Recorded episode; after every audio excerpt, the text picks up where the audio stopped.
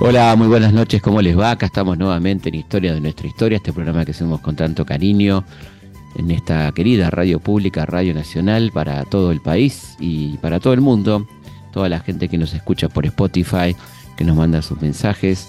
En este caso vamos a recordar a un personaje notable de la cultura argentina, del deporte, eh, instalador de frases, este, bueno, un personaje realmente increíble Oscar Ringo Bonavena, un hombre de Parque Patricio, hincha huracán, entre otras tantas cosas, un guapo, ¿eh? sin duda, en aquella memorable pelea con Cassius Clay. Bueno, todo eso va a estar en este rato, en esta hora que le vamos a dedicar a la memoria de Ringo Bonavena. Gentlemen, we are very happy to uh, announce this morning the consummation of negotiations for this very important 15-round heavyweight fight between Muhammad Ali and Oscar Bonavena, which we have scheduled for Madison Square Garden on the night of Monday, December the 7th. ¿Sabes una cosa? Tenías razón.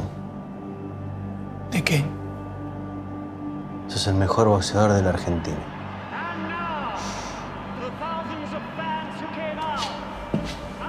Lo único que te pido es que disfrutes cada segundo. Vas a cumplir tu sueño y el de todo un país. Tito, gracias por todo.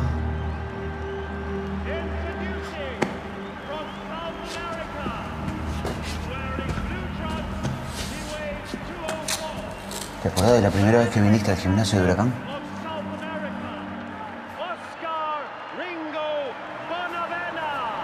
De todos los boxeadores buenísimos, atléticos, pegadores, el único que llegó hasta acá fuiste vos. El gordito de los pies planos. El más guapo de todos. Vos no tenés nada que perder. Él sí. Aguanta. Aguanta.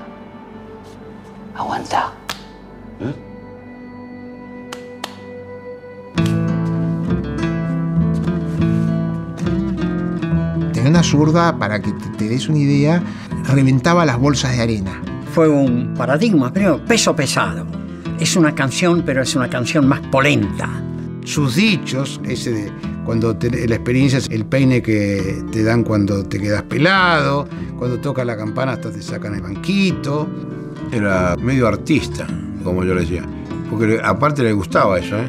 No, no, no es que no le gustaba, le gustaba. No solo no fue campeón mundial, sino que además en sus grandes peleas las perdió, las peleas decisivas. Y aún así, era popular, era marketinero. Es un pelotudo, me pusieron los colores de San Lorenzo. Vamos, Titi. ¿eh? Como decía el viejo, plata y miedo nunca tuvimos.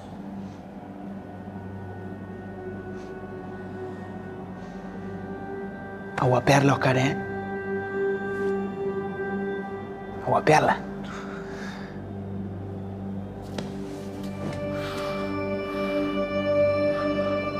Somos del barrio de La Quema. El barrio de Ringo Bonavena.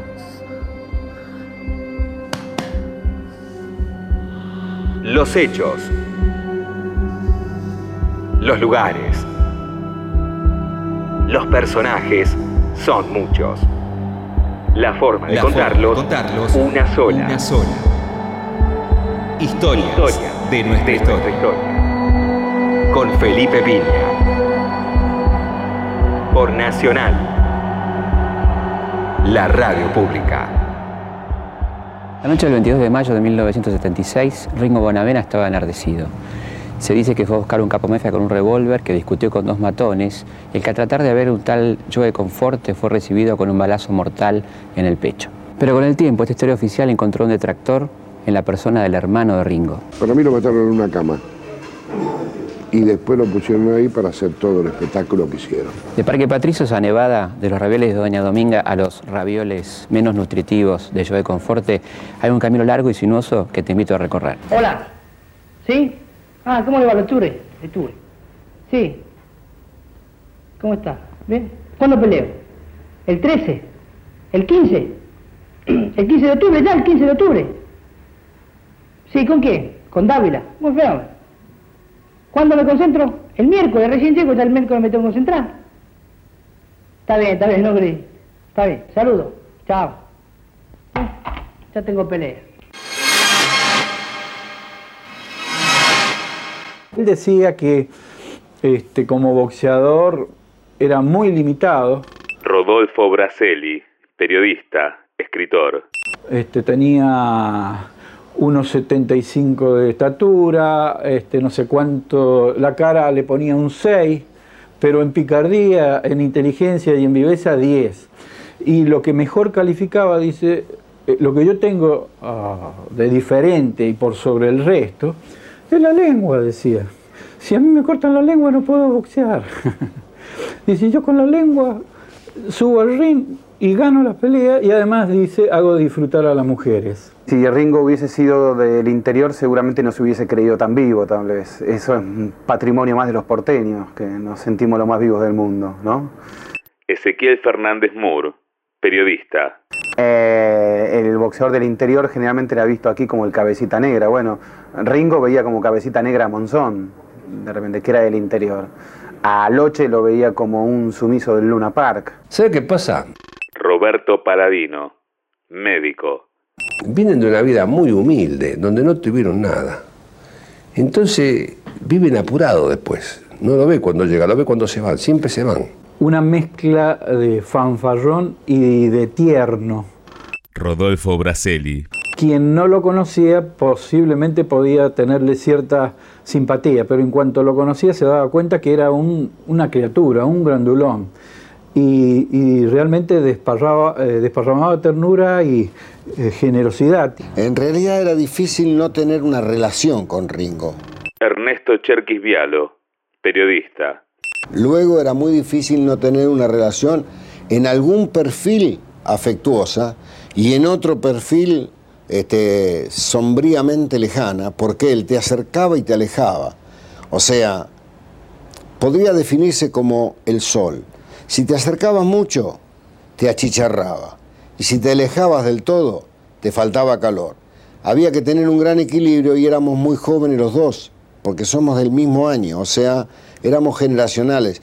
Y con Bonavena, siendo generacional, era absolutamente imposible poner barreras de respeto. Interesa que todo el mundo diga de Argentina, Argentino Bonavena, Argentina y Argentina. Y Argentina se va a nombrar. Y yo te aseguro que la voy a seguir, pero siempre de bien.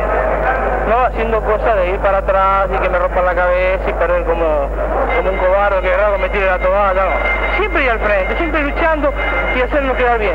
Porque hago quedar bien a Argentina, quedo bien yo, ¿qué me importa? Ringo no era un deportista nato. A lo largo de su vida fue picapedrero, patobica de boliches, pero sus amigos y vecinos lo veían atlético y le decían que tenía que boxear. Él decía que no era un boxeador, pero que se lo dijeron tantas veces que se lo terminó creyendo. Y él siempre decía que con ese cuerpo, eh, digamos, bailarín del Colón no podía ser, ¿no? Ezequiel Fernández. Y, y se dio cuenta de la fuerza que tenía, eh, se dio cuenta que con eso le podía ir bien. E incluso como andaba mal económicamente, Roberto Paladino. Un día lo veo teñido de negro, el pelo todo negro. Digo, ¿qué haces? No voy a luchar con Caradagian. Claro, necesitaba plata para vivir, iba a luchar con Caradagian. Pero no, no, digo, dedícate al boxeo. Cuando yo lo vi, a mí me dio la impresión que no tenía futuro. Ernesto Cherkis Vialo. ¿Por qué? Porque no tenía dos cosas fundamentales para un peso completo. Primero, facilidades de desplazamiento. Él venía arrastrando congénitamente lo que se conoce como pie planos.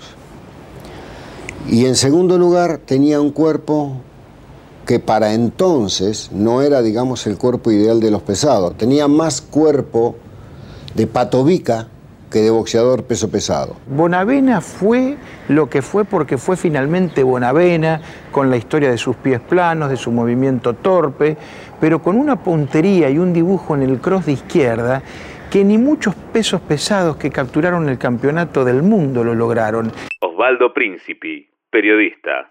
Eh, hoy a través de los videos, de los tapes y todo, era muy fácil transmitir con exactitud los golpes de Bonavena, porque dentro de su límite tenían dibujo. El gancho era gancho, el llave era llave y el cross era cross. Oscar era conocido como Titi, como lo llamaba su madre, y de adolescente frecuentaba las pistas de baile de los barrios cercanos a Parque Patricios. En una de ellas, en la del Club Oeste de Caballito, conoció a Dora Rafa. Fue en 1960. Dos años después se casaban. Desde sus comienzos, Bonavena supo manejarse con los medios, mucho antes de que aparecieran los personajes mediáticos y los especialistas en cocheo. Lo que pasa es que él decía que cuando pasaban cuatro o cinco días los diarios no lo nombraban, decía, ¿qué pasa? Se olvidaron de mí, entonces tengo que hacer algún lío. Vicente Bonavena, hermano de Ringo. Y salía a la calle a hacer algo. O bajarle la gorra a un vigilante, que lo llevaban preso. O sea, cosas así de chiquitita, pues como no me están nombrando. Y nosotros, lógicamente, tiramos la bronca, ¿cómo vas a hacer eso? Mira, malo bien que hablen de mí.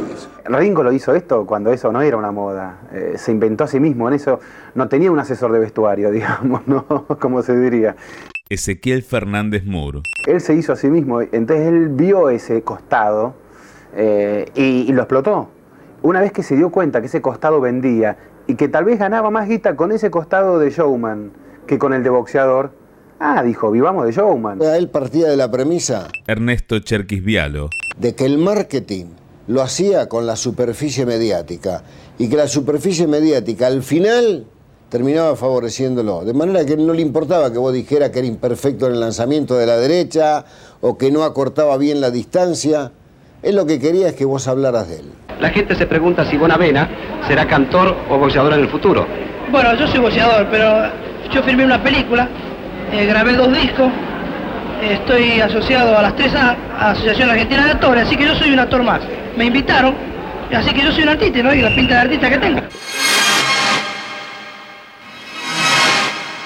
Él lo suspendieron porque en un juego panamericano eh, estaba desbordado por la superioridad de un rival, le pasaba por primera y le mordió la tetilla al rival, un negro norteamericano. Y cuando llega acá, lo ponen como si fuera loco. Ahí tiene el primer problema con la federación. Vos en el 63 lo mordiste acá a Licar y te descalificaron y hace 12 años, y yo la vi la pelea Sí, bueno, en San Pablo. salí en televisión, fui campeón argentino y sudamericano. Sí. Yo vengo del 60. Del 60 que lo por televisión, no, pero vos sabés que yo debuté cantando en Canal 7, en un coro, esa no la sabías, en un coro. Vicente Bonavena. Tal es así que él, para poder conseguir eh, el título, digamos, eh, profesional, se tuvo que ir a Estados Unidos, con un pie atrás y otro adelante. La carrera de Bonavena, al empezar en los Estados Unidos, eh, no tuvo eh, combates fáciles.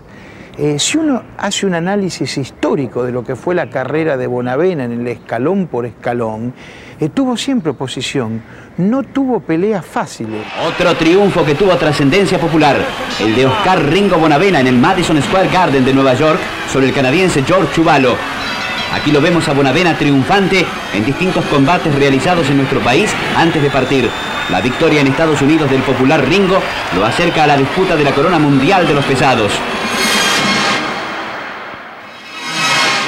Lejos de Buenos Aires y obligado a iniciarse profesionalmente en los Estados Unidos, Bonavena es comparado con Firpo, aquel boxeador que en la década del 20 había enfrentado a Dempsey en un combate que resultó histórico. Bonavena debutó el 3 de enero de 1964 en el Madison Square Garden noqueando a Ron Hicks. Ganó 122 dólares y se sumó a la lista de posibles aspirantes a la corona del mundo que Sonny Liston defendía con éxito. La lista era larga y ocupaban los primeros puestos varios norteamericanos, entre ellos Cassius Clay. Y él así asiste a la explosión del fenómeno Cassius Clay, en ese momento se llamaba luego Muhammad Ali, eh, asiste a, esa, a la explosión del fenómeno mediático, ve cómo el gran bocón de Louisville eh, eh, recitaba poemas, eh, parecía un senador, tenía respuesta para todo. Ezequiel Fernández. Eh, la oratoria de él superaba la de cualquier presentador televisivo. Era un fenómeno. Entonces Rinco vio eso, vio la explosión que eso producía en los medios, cómo ese personaje de Ali cautivaba a todo el mundo. Y pareciera ser que entonces él intentó hacer eh, la gran Ali en, en Buenos Aires. Oscar pelea y va puliendo su estilo. Mientras eso ocurre, es testigo de un verdadero acontecimiento, el triunfo de Casus Clay y su llegada a la corona mundial. Tenía el discurso de Clay. Él había agarrado el discurso de Clay, se había enamorado de Clay, convirtió a Clay en su paradigma, lo convirtió en su ídolo y tenía un sueño. Ernesto Cherquis Vialo. Pelear algún día con Clay. Nosotros decíamos, deja que el sueño no se realice, te va a matar. Vos no podés ni subir al ring a pelear con Cassius Clay. Y sin embargo, llegó a pelear con Clay. Caminando por New York, Bonavena y su manager se encuentran con una filmación que interrumpía el tráfico normal de la ciudad. Los Beatles filmaban en el Rockefeller Center. Un fan de los ingleses, como broma, llama a Ringo al boxeador argentino. El manager festeja la broma y de ahí en más Oscar pasaría a llamarse Ringo, Ringo Bonavena, hasta el día de su muerte. Lo que pasa es que cada vez que se terminaba una pelea, mi hermano decía que a la noche, ni bien terminaba la pelea, iba a comer los- las empanadas que hacía mi vieja. Y que al otro día, normalmente invitaba al boxeador que había peleado el sábado, lo invitaba el domingo a comer los ravioles de mi vieja, que era un- una comida sagrada. La relación fue muy explotada mediáticamente, también por una gran familia que, que juntaba, se juntaba a comer ravioles los domingos, entonces esto fue, los ravioles de Doña Dominga eran televisados, ¿no? Este, era como los Campanelli en versión real, ¿no? De ahí nace eh, una idea, que creo que fue de Sofovich, este, de hacer los, eh, los ravioles de Doña Dominga eh, por televisión, en donde vinieron grandes eh, artistas, grandes actores, que inclusive te digo que entre ellos venía Susana Jiménez. ¿no? Casualmente un día va Limbel. Roberto Paladino. Entonces hacían una fiesta y había una torta de crema y le dice uno de los hermanos, le dice, cuando Oscar va, eh, porque cumplía años Oscar, cuando va a apagar la velita, empujarle la cabeza para que se llene de crema la nariz. Bueno, está bien. Entonces Adolfo Limbel va y la- le, le- le comprime la cabeza, ¿sí? ¿para qué? Agarró la torta esa que era, era la torta de los tres chiflados, se la metió en la cabeza. Quietos. Esto es un asalto. ¿Un qué? Un asalto. No, amigo que soy un laburante. Tómate la voz. Sí, señor. Y vos abajo. Ojo la mina, bici. Saca la llave, Tito.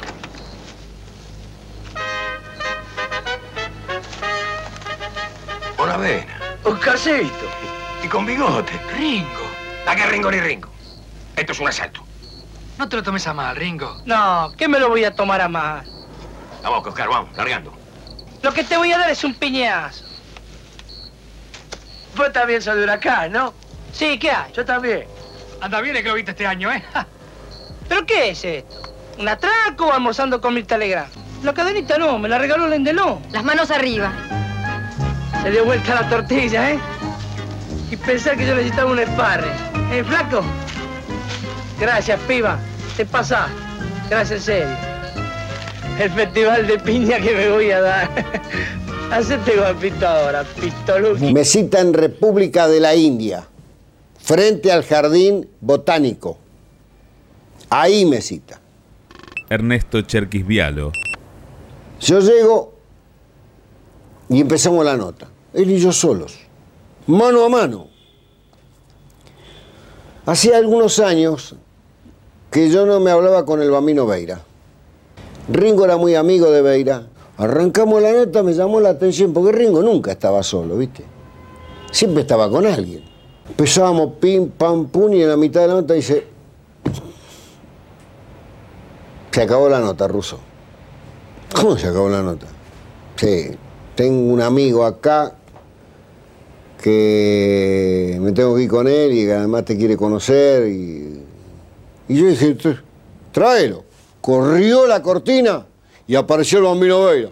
¡Cherky! Me dio un abrazo, me hizo amiga con Beira. No le podías decir que no. Dejate de joder que no te di la nota, me dijo, ¿eh? Héctor Beira. Y bueno, nos juntó a él en, la- en la- en- en Malavia, donde vivía él, nos juntamos los tres, porque siempre comíamos ahí con, con los hermanos, con los amigos, ¿no? Siempre estábamos comiendo, comiendo ahí, ¿no? De regreso a Buenos Aires, comienza a buscar la oportunidad para pelear por el título argentino con Goyo Peralta. recorre las relaciones de los diarios haciendo declaraciones altisonantes y así conoce al Ricardo García. Desde entonces el diario Crónica apoyará su campaña. Como periodista tuve la suerte y el privilegio de entrevistarlo porque Bonavena era realmente un tipo muy elemental, pero era una especie de, sabio, de sabio formado en, la Universidad de la Intemperie, en la Universidad del Asfalto y de, la calle. Rodolfo Braselli. Alguna vez me dijo, agarrá este título y no seas Gil, agarrá este título para tu nota. ¿Qué significaba? Que mm, el título que él proponía seguramente iba a ser el título de la nota. Y dijo, yo soy el que mejor titula en la Argentina, soy el boxeador y el periodista que mejor titula en la Argentina. Y así era. Yo por mi medio de Mercedes, eh, la radiodifusora oral Música Hogar, eh, con mi grabador, micrófono incorporado amarillo, Bonavena estaba contra una columna del estadio Luna Park, con su sombrero tejano y su sobre todo de cuero largo. Osvaldo Príncipe. Él siempre con un rifle usaba esa indumentaria deportiva para, para sus promociones, digo deportiva entre comillas. Entonces le digo, señor Bonavena, soy periodista de Mercedes, ¿le puedo hacer una nota? Y Bonavena no se inmutó. Tuvo efecto espejo, hablé con la columna y ahí terminó la anécdota.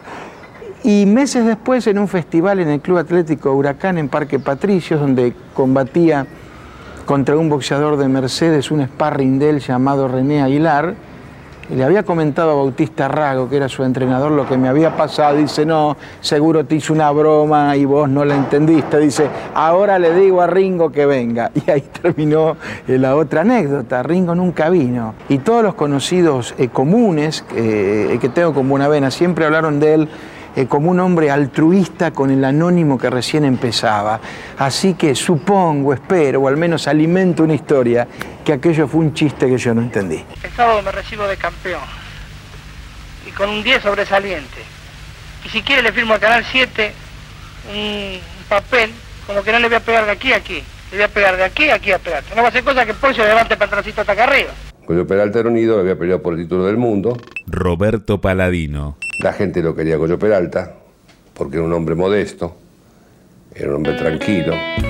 Y este era el fanfarrón, que lo iba a matar, que le, iba a ganar, que le iba a sacar el título. Y bueno, esa noche llenó el Luna Par y fue la noche donde más gente hubo en la historia del Luna Par. 23.600 personas, que nunca más se pudo dar y ni se va a dar. Eh, estábamos todos apretados porque incluso Lecture tuvo que mojar la tribuna para que la gente no se sentara.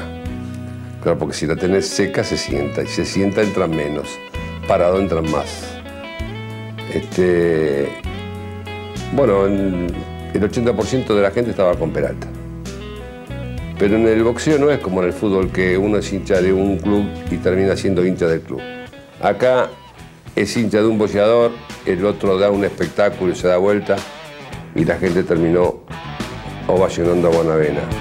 El campeón tiene miedo, tiene miedo de pegar, no se quiere romper las manos porque tiene que cantar. El ritmo del protector bucal del bombo de la ciudad le golpea en el culo, golpea y nada más un ídolo que era Gregorio Peralta, surgido de la mano de Palito Ortega, que era vendedor de café, y Palito Ortega después empezó a grabar, la, lo llevaba al Club del Clan, se hizo...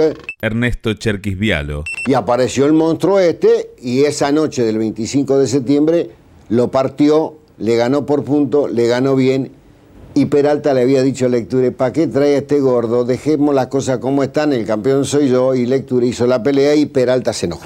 Es un chico muy malo y se portó muy mal, pero lo perdonamos porque somos lo más bajo de la alta suciedad, basura de la alta suciedad.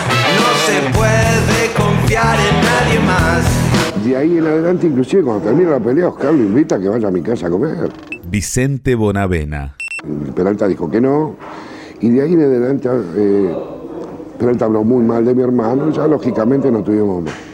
Yo inclusive en este momento lamentablemente no lo tengo un diario, pero cuando Oscar muere y, Peralta está en España, habla todavía, inclusive después de muerto habla mal de mi hermano, que esa no se la puedo, no se la puedo perdonar nunca. La pelea con Peralta resulta ser muy dura y Ringo deja definitivamente atrás la mala imagen deportiva que lo perseguía desde sus comienzos. Fueron sus mejores momentos.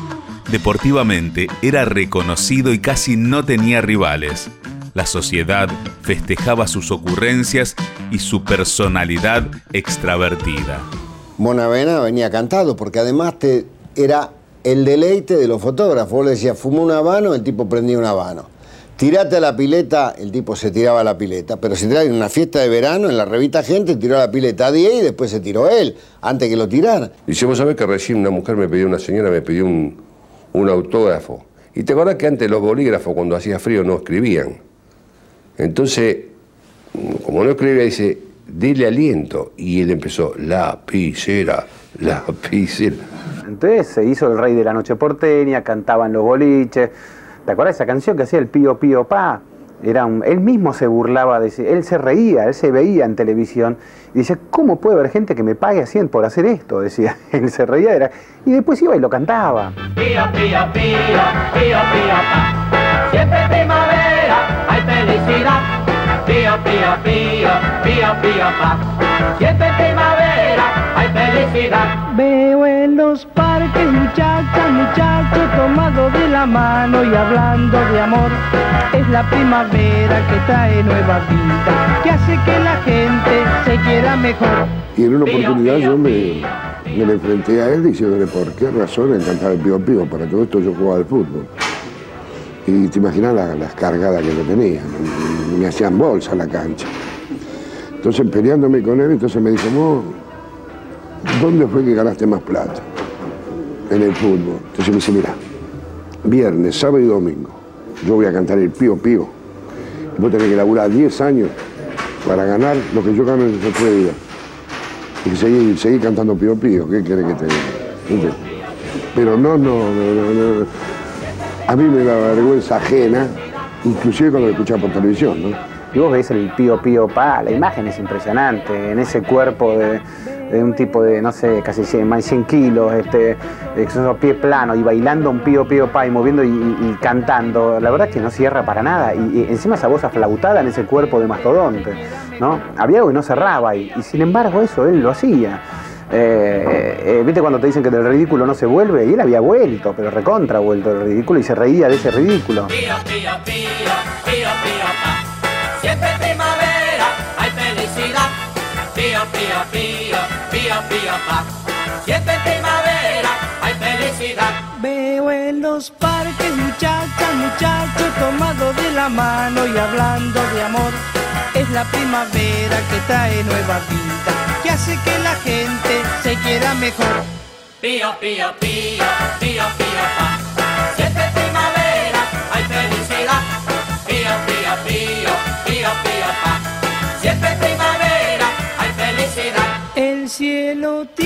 Azul más brillante, los árboles se visten de nuevo verdor, los pajaritos trinan cantando su alegría. En la primavera anunciando amor. Pío, pío, pío, pío, pío, pa.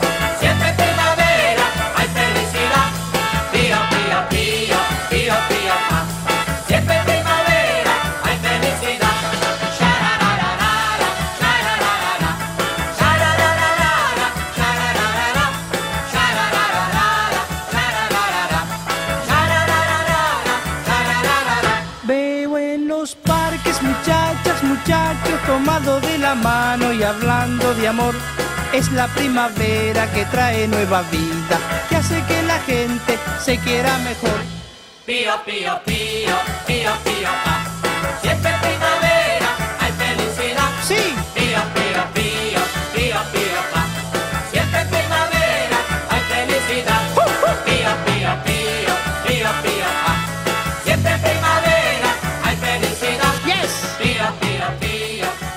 Vamos a una pausa y seguimos aquí en Historia de nuestra historia, hablando de Oscar Ringo Bonavena. Felipe Piña hace Historias de nuestra historia por Nacional AM870, la radio pública. Seguimos en Historias de nuestra historia.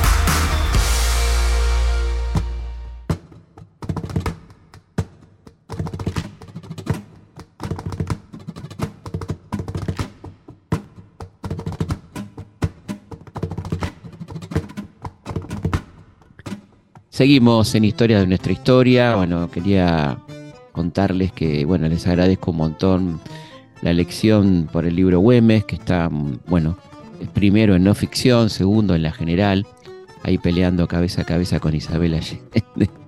la verdad que es un lujo. Este, bueno, muchas gracias y como digo, siempre nos pone muy contento, me pone muy contento que Güemes esté en ese lugar, que estemos hablando de Güemes, que se esté leyendo sobre Güemes este personaje extraordinario y tan olvidado. Así que una gran alegría y le agradezco mucho a ustedes que están eligiendo este libro a lo largo y a lo ancho del país. Nuestra vía de comunicación preferida, como siempre, es nuestro mail, que es consultaspigna.gmail.com y por supuesto nuestra página de Instagram, que es arroba felipe.pigna y nuestra página de Facebook Felipe Pigna, página oficial. Bueno, seguimos entonces con este programa dedicado a la memoria del querido Oscar Ringo Bonavena. Historias de nuestra historia, con Felipe Piña, por Nacional, la radio pública. Toma, Adriana. Qué, qué lindo juguete. ¿Y esto? ¿Quién te regaló todo esto? Papita y mamá. ¿Quién? Papá y mamá. ¿Qué hace papá Bonavena? ¿Cómo está? Antes que nada, feliz cumpleaños. Muchas gracias. ¿Cuántos? 25. ¿25? ¿Cuánto tiene la nena? La nena tiene- va a cumplir 4. Bonavena, ahora que ya pasó Mildenberger, ahora que estamos un poco más tranquilos, no hablemos de la pelea, hablemos de Bonavena. Vos sos, como se dice, un, un publicitario del boxeo, un autopromocionado, un deportista. ¿Qué sos? Bueno, más que nada soy un boxeador. bueno, más que boxeador soy peleador. Eh, soy un hombre que, que me gustó el boxeo, lo practiqué, lo hice y aquí estoy. ¿Qué opinas del boxeo? Bueno, el boxeo es lindo, a mí me dio todo, imagínate. Eh, pero cuidándose el boxeo es bueno. El boxeo no es bueno cuando no- uno no se cuida. Y es como todas las cosas, si uno canta y no se cuida y toma y fuma, la voz no le da. El boxeo lo mismo, el boxeo eh, le dan, no la voz no le da. Eh, si uno no se entrena y no se cuida, le dan a uno. Porque sube arriba arriba y no tiene estado físico y el otro le pega.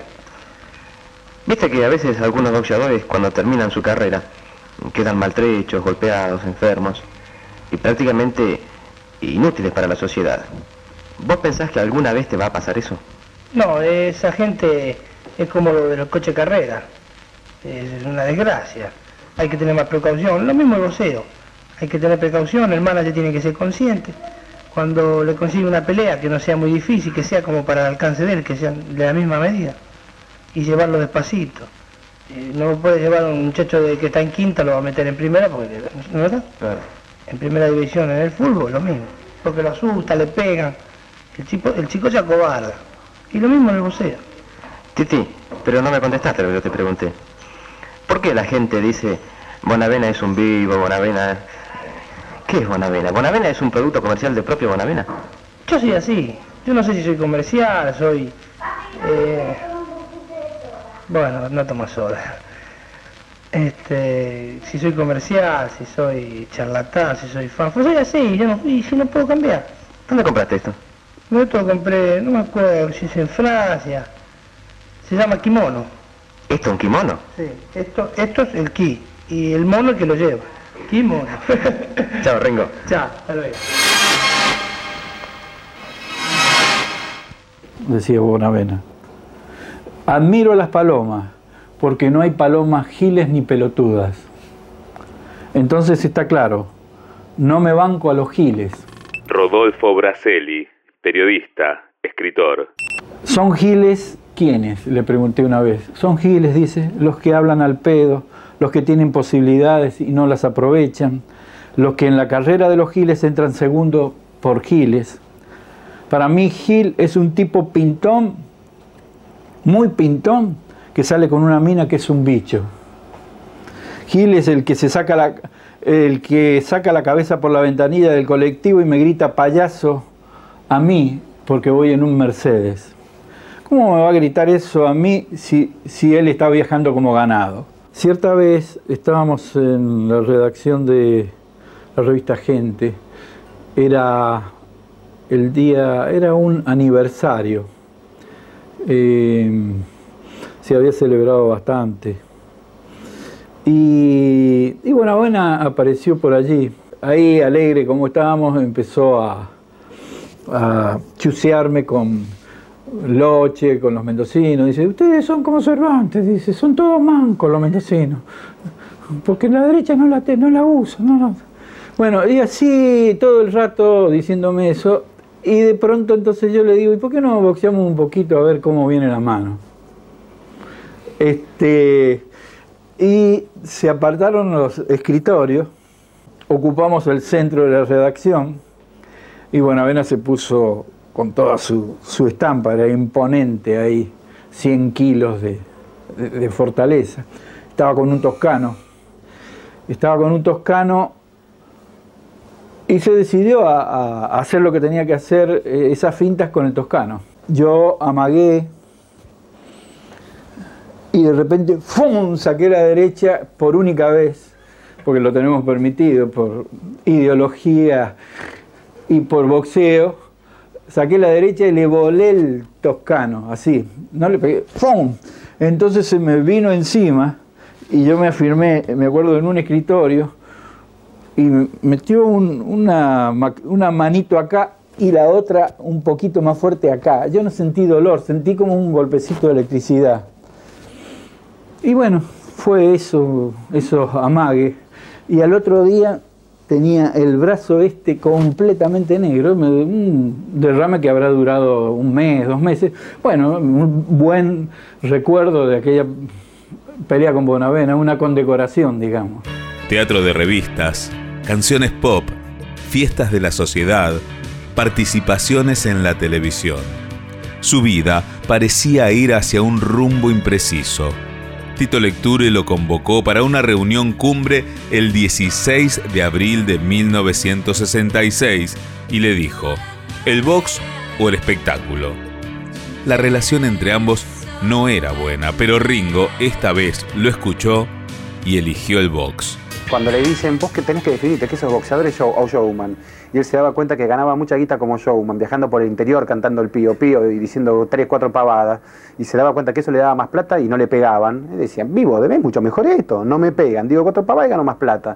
Pero esto, para eh, eh, el establishment del deporte, era, era un horror. Ezequiel Fernández Moore, periodista. Y él decía, ¿qué? Pues yo soy el empresario. ¿Ustedes qué quieren? ¿Un boxeador que no sepa hablar, que no sepa, que no sepa manejar sus mangas? ¿A ustedes les conviene eso? ¿no? Con Lecture hubo dos o tres problemas. Ernesto Cherquis Vialo. De peleas, de, situaciones coyunturales. Porque Bonavena era uno de los pocos boxeadores que discutía el porcentaje. El problema del Luna. Bueno, es el teatro. Están conformes, están contentos, es el teatro. Entonces, cuando los caminos parecían cerrados, surgió una posibilidad, la de pelear por el título mundial con aquel Cassius Clay al que había visto triunfar en su primer viaje a Estados Unidos. Salvo que Clay ya no era Clay, sino que se hacía llamar Mohamed Ali. No, para Norteamérica fue un 7 de diciembre. La pelea, no, 7 no, un 8 de diciembre, que era fiesta acá. Roberto Paladino. Aparte de la expectativa de la pelea, Subimos al, avión, ni bien estamos sentados, el avión iba a arrancar, anuncian que había una bomba en el avión. Nos bajamos todos. Tres horas en el aeropuerto. Revisando valija, la policía, qué sé yo. Estaba con lectura Y le digo a Tito, Tito, el loco se está riendo. Vamos a ver con el loco. Loco, ¿fuiste vos? Sí, no digan, ¿para qué lo hiciste? Para darle publicidad a la pelea. ¿No te conmueve de alguna manera como rival? Klein, como yo. Además yo tengo una ventaja muy grande. ¿Cuál es? Soy blanco y argentino. El blanco y argentino Ringo Bonavera va a cumplir su trámite en el departamento de policía. Gracias, Ringo. Hasta luego. que me den el permiso. En el pesaje Ezequiel Fernández Muro. eh, lo, lo- lo- se burla de Ali, o sea, él es más bocón que el, más, que el gran bocón, ¿no? Que le dice a Ali que olía mal porque era negro. Y le digo, loco, digo, no diga que tiene olor a negro, ¿no ve que hay mucho negro? Entonces después seguida remontó, no, yo a los negros lo quiero, ¿viste? Bueno. Y Cayo Clay cuando se va, pese a haber estado enojado en ese momento, se sonríe como diciendo, qué personaje este que, que sirve para la publicidad. Protagonizó la pelea de más conmoción en la historia del siglo XX de Argentina, que fue aquella con Ali, que el, escasamente creíble rating de todos los tiempos dijo que después del hombre a la luna había sido el evento eh, con mayor consumición por la televisión argentina. Allí está sobre el cuadrilátero, recibiendo el aplauso del público, Oscar Natalio Bonavena. Y se acerca al ring Muhammad Ali, como prefiere que le llamen, Cassius Clay. Y allí está él. Allí está. llegó en el pesaje a tratarlo de gallina, chicken, chicken, chicken, le decía, why do you go to, ¿por qué no fuiste a Vietnam? Ali lo miraba y le decía, ya te voy a agarrar en el ring, pero en el fondo yo creo que Ali lo miraba con un gran respeto y un gran cariño, porque sabía que eran dos tipos que estaban vendiendo una pelea, y bien que la vendieron. He said to me, Both in great shape. why you not go with the army? You chicken? Both fighters are in, in excellent Say and that one more exceptional shape. time. Say that one more time. Vocally as well as physically. Why Yes, yes, you not go the army? Why you not go the army? I will tell you Monday night in the first clinch we Ah, get in. chicken, you beat chicken. Beep, beep, beep, beep, chicken, beep. Good deal. Keep talking. Chicken. Keep talking. Now I know you're going to get a whooping. I'm going to punish you. You will be punished. You have a surprise by Muhammad Ali Monday night? ¿Qué sorpresa tenés para él? Muchas. Too much. Too Many, much. many surprises. Eh, pero Buenos Aires estaba paralizada, no había un auto por la calle, todos estábamos mirando esa pelea, todos, ¿eh? Start of round one. Watch Ali as he circles steadily to the left. Watch Bonavina try and cut the ring on him. Right in half, going right at him. Que fue, por cierto, una pelea eh, desde un punto de vista boxístico, digamos, atractiva. La pelea no fue buena. eh, Ringo aguantó, hasta el final no ganó. Lo tuvo cerca en algún momento. eh, hay algunos momentos de la pelea de cierta tensión. La pelea fue una pelea bárbara. Fue una de las mejores actuaciones de Ringo. Superó el coeficiente esperado. O sea, si Ringo, ponele, el promedio era 6, esa noche fue 8. Yo no la veo la pelea, me quedo en el camarín. Y saco la cuenta. Digo, 15 rounds son 45 minutos más 15 de descanso, una hora. Cuando faltan dos minutos para terminar la pelea, así que pasaba la hora, salgo y miro y el loco estaba sentado en el ring, la había tirado. Lo que él repetía en todo el trayecto a cualquiera que venía a saludarlo, a felicitarlo, sea americano o argentino, de los argentinos que viven en Estados Unidos, especialmente los de Nueva York. Eh, guapié, ¿no? Guapié, ¿no? Como diciendo, a ver, yo sabía que no le ganaba, pero yo sabía que se, iba a tener que matar para ganarme. Me acuerdo que estaba sumamente llorón. Él lloraba en voz alta cuando le daba la gana, se reía en voz alta, lloraba en voz alta. Y mm, le pregunté qué le pasaba. Y bueno, se encontró con la ternura de la gente y se mandó otra de sus definiciones. Y me, dijo, ¿sabe qué? Yo he descubierto que soy el hijo más chico de la patria. En esta noche de mi festejo yo quería presentar un nombre aquí, pero un nombre de pegada. Y entonces voy a presentar a Ringo Bonavena. Querido amigo Ringo, hoy vas a trabajar conmigo de actor cómico. Bueno, yo soy cómico de que nací. Por eso yo te busqué a vos, porque los dos tenemos una linda cara que Dios nos guarde siempre la cara, ¿sabes? Y a vos que Dios te la guarde. Bueno, vas a trabajar de cómico conmigo y te voy a probar como cómico. Vos aquí un cómico siempre contesta cosas graciosas. Así que vamos a ver si vos sos gracioso. Decime una cosa, ¿dónde vivís? Enfrente de la casa de mi hermano. ¿Y dónde vive tu hermano? Enfrente de mi casa. ¿Y dónde viven los dos? Él enfrente de mi casa y yo la- enfrente de la casa de él. Es chiste, el tipo de vivo, enfrente, enfrente, está bien, fenómeno. Otra pregunta, ¿vos sabés nadar? Claro que se nada, muy bien. ¿De dónde aprendiste? ¿Y dónde voy a aprender? En la tierra, en el agua. ¿Eh? El tipo es vivo, en el agua, está el chiste. Ahora te voy a hacer uno difícil, una pregunta más de categoría, a ver si sabes buscar el chiste. Mira, está la edad de piedra, la edad antigua y la edad media, que viene al final de la media. El dedo gordo del pie. Ringo, pese a su origen y pese al origen de su familia y a la ideología de su familia, él era un gorila. Fue antiperonista eh, fuerte, furioso. Ezequiel Fernández Moore. Como un buen gorila, admiraba a Lanuse. ¿eh? El Lanuse representaba el gorilismo por excelencia, ¿no? Eh, Se le da el cuero que vuelva, le dijo a Perón. Entonces eso para Ringo fue una frase histórica. El día del casamiento de Rimoldi Fraga, Roberto Paladino. le digo, vamos. Era en el Albert Palace. Y vino, y vino con una campera de cuero. Entonces estaba Lanuse, que era el presidente. Jefe, jefe. Digo, no le diga, jefe, que es el presidente. Se imagina con, con su pinta y miguita la que haríamos. De Jaén no quería boxear más. Ernesto Cherquis Vialo.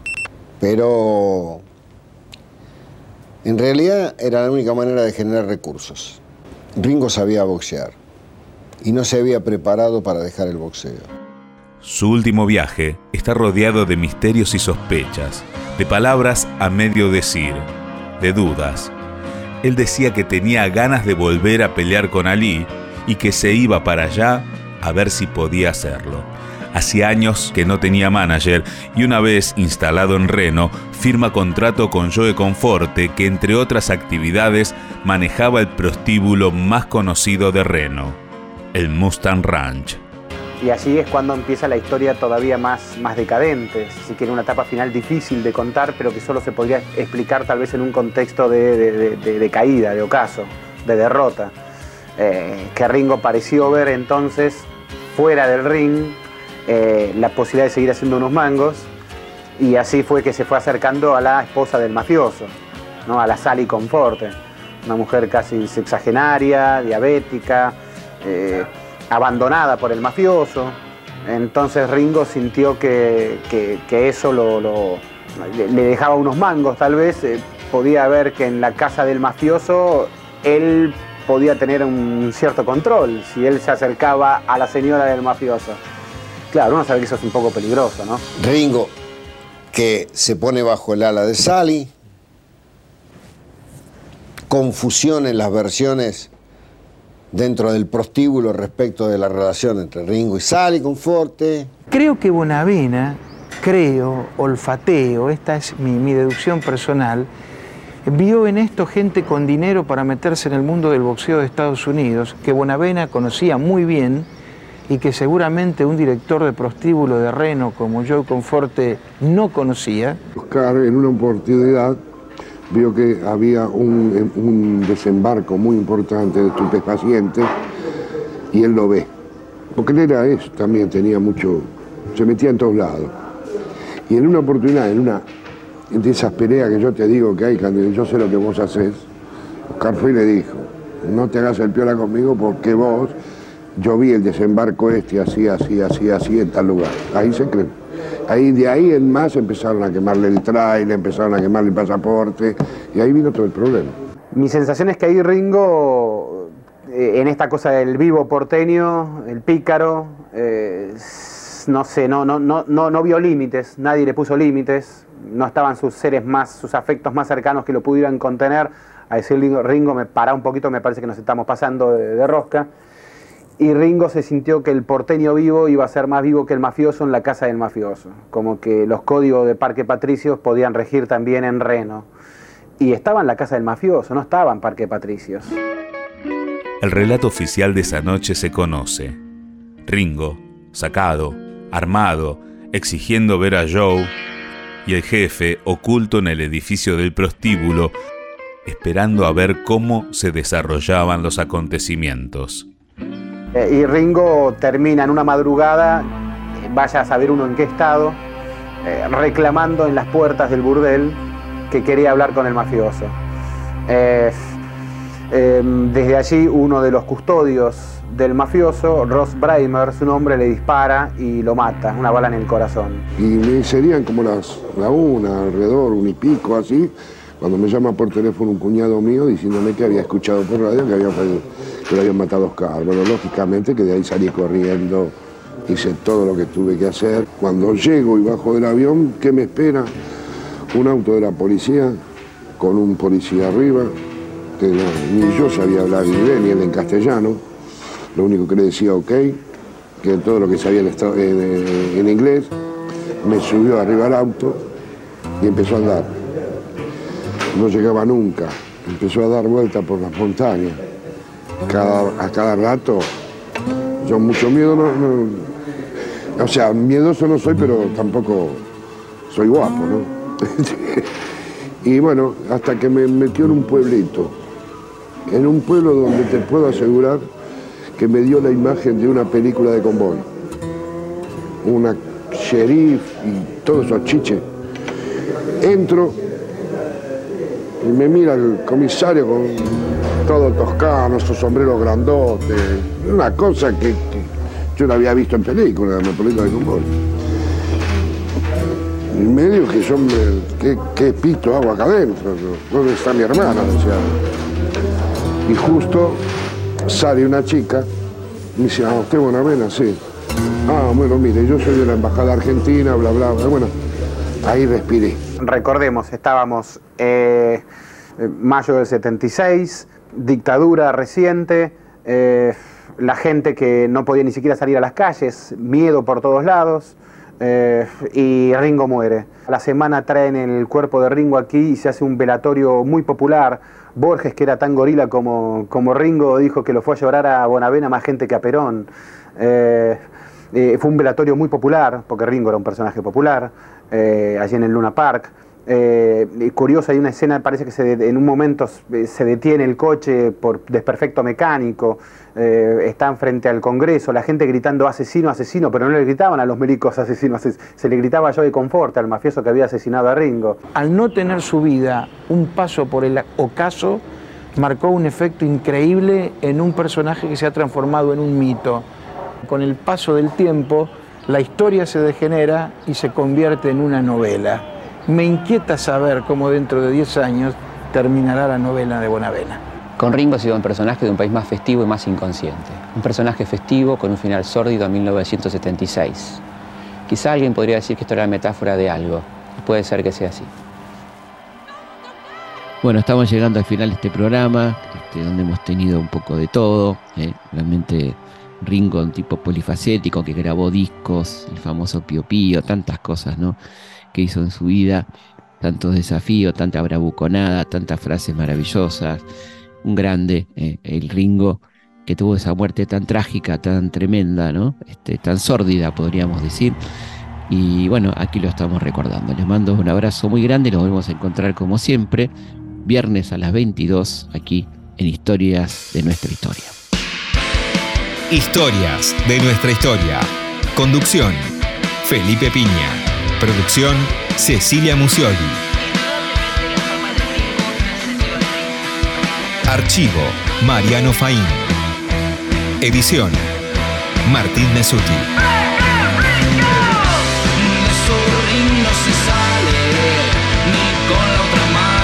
Dios. Es de patricios que nace ya la figura